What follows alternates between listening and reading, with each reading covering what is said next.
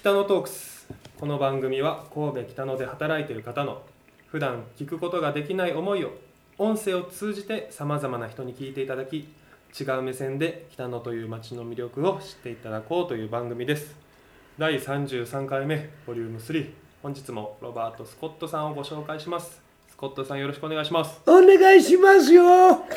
なんか違う声で出ていいかなと思って、ね、違う、はいすごい。別に。まだ呼んでくれてるんですね。もうまあ、これ最終回なんですあなんやそれ。またもう。もし今回のお話がすごく良ければまたお頑張ろ第200回目ぐらい出てういいな そうまだだいぶ先ですけどね。まあまあいいよ。ええよ。いつで前も回話してた、ええ。あのおじさんとはい。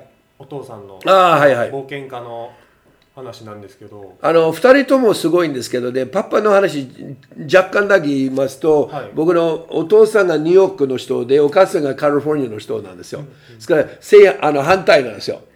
もうあ場所がですか？あのそうそうろあの、飛行機で6時間離れてるんですよ。そ西海岸と東海岸。そう全然ちゃうんですよ。うんで、育ちも全然違うし、お母さんが、お母さんがお金持ちの娘で、パパが貧乏で、はいあのおばあちゃんああのめあの、お父さんのお母さん、僕のおばあちゃんが、ドイツから戦争ちょうど前ぐらいに逃げたから、僕はアメリカ人なんですよ。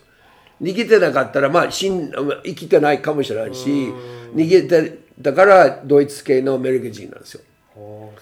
そうだからパパは小さい時から貧乏だったけどやっぱり仕事という一生懸命働く3歳から働いてそういうことも僕もすごい影響されてると思うから僕仕事大好きなんですよ。で彼はあのパパが、えー全部一番大きいえー下手にしたら世界一番大きいあの卵屋を作ったんですよ昔ど卵屋さん350万羽って言うんですよ。規模感がちょっとわからないんですけど簡単に言いますとあの東京ドームの10個分ぐらいのスペースで。東京ドーム10個分の鳥です。庭いやみ庭庭庭鳥がいると言うやん。僕は庭庭庭庭庭庭庭鳥いっぱいいると。それが350そうそう350万羽ですよ。でそういう仕事してでそれも僕小さい時からそういう社長の息子でも関係なく自分平社員みたいに僕最初からあのバイトしてて卵ちあ鶏の全部すべて覚えておきなさい長男だけど別につ継ぐ継ぐことはないんですけど一応全部しとった方がいいよってあのどの仕事やってもこうですよって。だからそういう小さい時から分析力あるんですよ。だから今トレーナーなのでもう分析力人見てどこが悪いか大体すぐ分かるんですよ。それも生きてるわけですねそうです。だから仕多分パパのおかげですね。おじさんがすごい有名な、あの、インディ・ジョーンズわかる？事わかりますあの映画で僕のおじさんのニックネームはインディ・ジョーンズなんですよ。あの本本物の探検者でインディ・ジョーンズなんですよ。え？本人ってことですか？あのインディ・ジョーンズは映画ただ作りですけどねこれがあの現在の本物のインディ・ジョーンズはこの方ですねっていう呼ばれてるんですよ。がおじさんだからおじさんですよ。ジョン・ゴダードさんって言って、はい彼が、えー同じですよ。15歳の時、僕の人生何やりたいかで目標のリストを作ったんですよ。で、大体考えてみ15歳の時は、まあ、あの試験うまくいけばいいなとか、次の学区に上がればいいなっていうか、3つ、4つ、5つぐらいかける127個書いたんですよ。おじさんが。で結局それが自分の人生になっちゃったんですよ。127個をするために。そうやりだしてで結局1000個以上の目標を達成したんですけどでこのリストに簡単に言うと例えば今はないんですけど ABC の百科事典あの本があるんや、ABC 順で Z まであるからそれ全部読むことが一つの目標とかあと、まあ、富士山登りたい。これこれかわいい。でああの例えば六甲山の登りたい。これは可愛いや、もうちょっとチャレンジして富士山登りたい。で次エベレスト登りたい。とかそういうあのもうほんまにステップバイステップアップのもあったんですよ。で月にも飛びたいけどそれだけできへんかったんですけど、でも世界一番早くアマチュアのパイロットとして世界一番記録いまだに持ってる人ですよ。えー、アマチュアのパイロットスピードのあのマッハえーあ速さの方。速さの方ですよ。もう強烈なスピード出してるんですよ。出してるんですね。だからそういうやっててそのおじさんが、えー何カ国にあの地球にあるか分からんけど190カ国にいてます。うーん。でもほぼ全部です。ほぼ全部ですよね。はい、で、えー、9つカ国語喋るし、あのわけわからん言葉ですよ。アフリカのどこどこ民族の言葉喋るからそこでしか役に立たないけどそうそうだけどいっぱい喋ったんですね。だからそういう小さい時からそういう話いっぱい聞かせてもらったけどで話だけじゃやっぱり持って帰ってくるんですよ物を、や槍とかなんかいっぱい持って帰ってくるから麺とかね、はい。うわー何やこれすごいとかね言って本物のあのキーバーですか？はい。昔のねあのねそういう虎とか。そうトラとかあと、えっと、あれは何だで象牙。象牙。あのえ象牙もですか？あの象の昔のそう昔は今はダメですけどね。昔はそういうのあったんですよ。そういうのも持って帰ってくるんですよ。で同じカリフォルニアに住んでたから、まあ、あの車で、まあ、4050分ぐらいのとこでいつでも会いに行けたから、あのおじいちゃんおっちゃんが戻ってきてよおいで言うて言ったらまた新しいものいっぱいあのいっぱい話させてもらったんですねもう会うたび会うたびフレッシュなフレもう完全にフレッシュですよ。だからあれ見るために、聞くためには、自分もたなでもほんまに想像の中で自分でもうやってるかな、う気がする。だから僕結構、まあそういう旅人はそこまあ影響あるんちゃうかなと思う。あと目標も僕ずっと同じように、毎年目標のリストを書書いちゃうんですよ。だから日本語上手くなったのも多分ラーメン屋の影やけど毎日練習してた。それも目標。だからあの歌もそうですよ。歌あのギターはね、まあ、何年しかやってないんですけど、小さい時からやってるんちゃうの？いやあの最近ですよわ割と、であの日本の歌手には自分で歌ったらいいやんって言われてそうか言ってそしたら勉強して2回あのレッスン受けに行ったギターの。はい。その先生に聞いたら、どのぐらい頑張ったらね、ライブできるかって聞いたら、もう3から5ヶ月ぐらい言うと思ったら、3から5年かかるって言って、アホか。で、もういいわ、やめて、3ヶ月で毎日5分間だけ、C ばっかりね、C がいい音出るまで5分。練5習した。分。間だけなんですね。5分だけ練習して、あの1時間ごとに5分だけかけると嫌にならないんですよ。で C だけでしょ C のコードだけあの5分がでだけダメだったら次のまた5分でかける。でやっと C が出たら G 今度覚える5分。で1時間55分何かやらなくちゃいけないことやっちゃって5分間だけそれにかけるんですよ。ほんで結局1日でしあの GCD を覚えて、はい。でジョン・デンバーの、えー、とカンチリー・ローズみたいな歌を覚えたんですよ、で1日目は1曲弾けたんですよ。その方法でやってたらもうねどんどんコードも覚えますしそう。曲もどんどんできるで嫌にならないからあの結構楽しい。あとね背中いっぱいやることあるわ言ってそういう気分もならちゃんとやってるから。55分やってるからでいつも目あの目覚ましみたいに押すんですよ。55分後にあの音鳴るようにね。そうタイマーですね、だからエッグタイマーとかねそれをねで55になったら5分だけすぐギター持ってガーってやって日本語英語でも何でも同じような感じ勉強すればいいんですよで1日1日目ですよ。もう弾けたんです。でさすが3ヶ月練習したらもうライブやりました。もうやめて正解でしたよね。そうでしょ？の。もうそう3年から5年は何考えとるの？思って3ヶ月でやるぞって言って3ヶ月でやった。その目標を決めてやることが、ね、おじさんだったりお父さんからはい。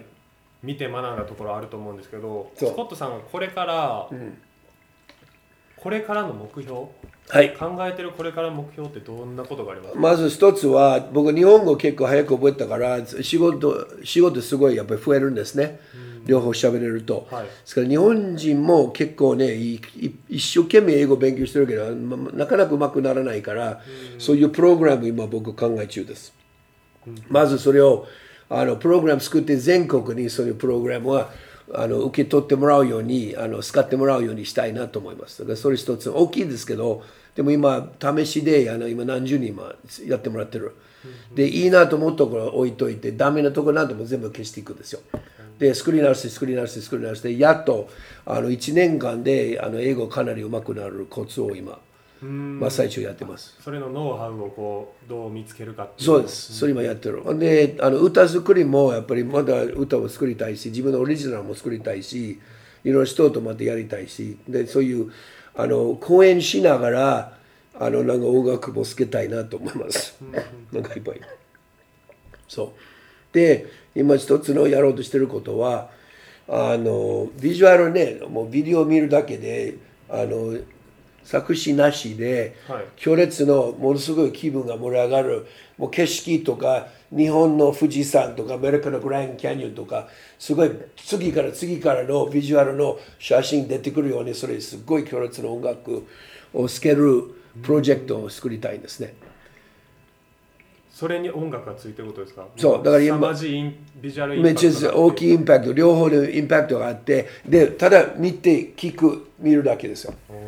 でそれだけです。でそれやったらものすごい皆さんの気分的にあの精神的にすごいあの丈夫になる楽になるんちゃうかなと思う。んで今ちょうどあのドリカムの裏についてるキーボードプレイヤーがいるんですけどその人が大谷さんに言うんですけど彼がクラシカル音楽の天才なんですよ、もう何年もできる人、で今ヨーロッパでも彼のオリジナル音楽今もうやってるぐらいですよ。だからバッハベートーベンまで行くとは言わないんですけどすごい人ですよ。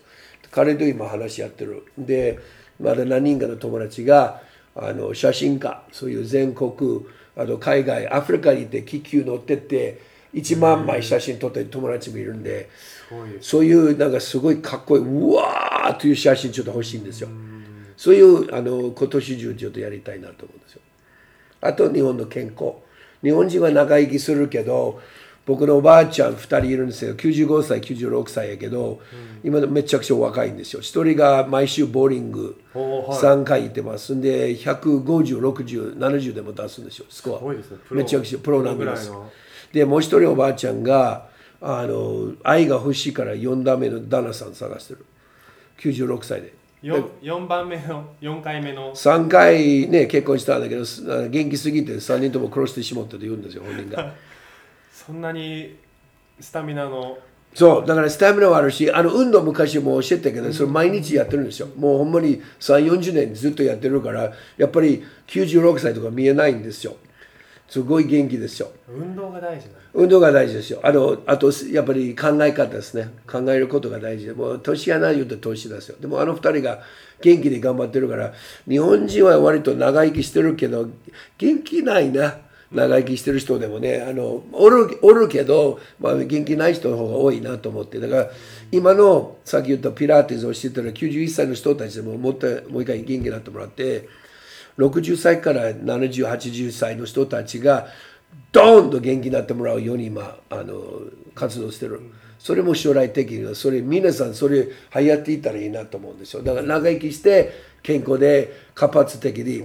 あのいつもこう言うさ「アホか」と言うんだよ日本語で。簡単。あのこれは頭文字なんですよ「アホか」「あ」は明るく「ほ」が朗らかな。かではい。活発な。活発。そう。だからこの3つはあの人生どうかなアホかって言ってちょうどいいですよ。そういう明るく朗らかな活発なじあの人生生活いいんじゃないかと思って皆さんアホかの生活していきましょうみたいな。いい言葉ですね。まああのアホアホかみたいなことですけど でも分かりやすい覚えやすいですね。まあそういう感じでそういうおっちゃんお父さんの影響でここまで来れてるけど僕あのすごい元気で病気もね声がちょっとガラガラですけど あの病気もしないし、はい。あのずっともうマイペースですけどいつもあの燃えてるんですね毎日。あの無理はしてないんですよ全然。だからいつもこの状態ですよ。だから皆さんそれちょっと同じ受けてもらったらいいな僕から影響されたらなと思ってあの今大変だけど元気出してもらって、あの何でも乗り越えれるからなと思ってそれを向かっていきましょうという。日本が第二ふるさとを持ってるから日本も日本人も応援していきたいなと思います。うん。最後になんですけど、はい。スコットさんが自分の中である言葉。言葉はい。言葉英語で何か？まあ日本語でも一番大好きな言葉は善とヨーヨーなんですよ。はいそれが前向きあの未来が明るいという意味ですね。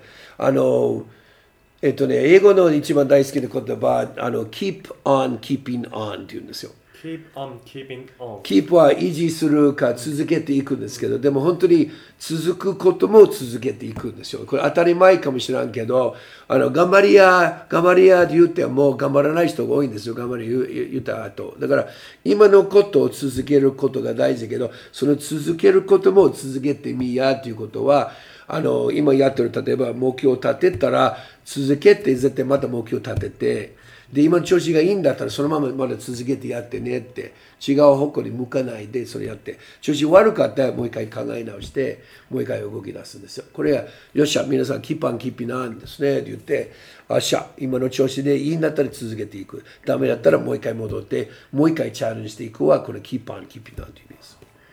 いい言葉です。まあありがとうございありますがとうございます、えー今回はロバート・スコットさんに出ていただきました Thank you ましたはい See you、えー何年後ですね See you two years あ From now! Wow! まだ友達だったからいいんですけどね。バイバイ Thank you! Bye bye!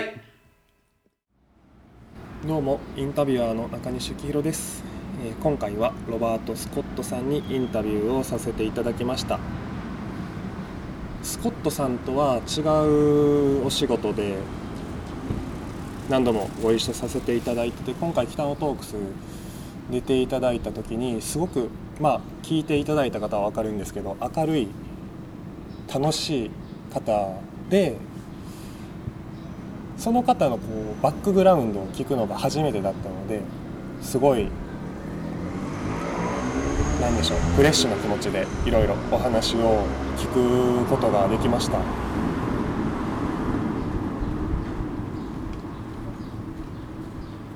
今回で、えー北野トークス100本目100回目にめでたくなりました。で次回からはちょっと今のご時世の影響もあるので今まで出ていただいた方の振り返りというか今感じることをつらつらと個人的に言っていこうかなと思っています。また次週もお楽しみに。バイバイ。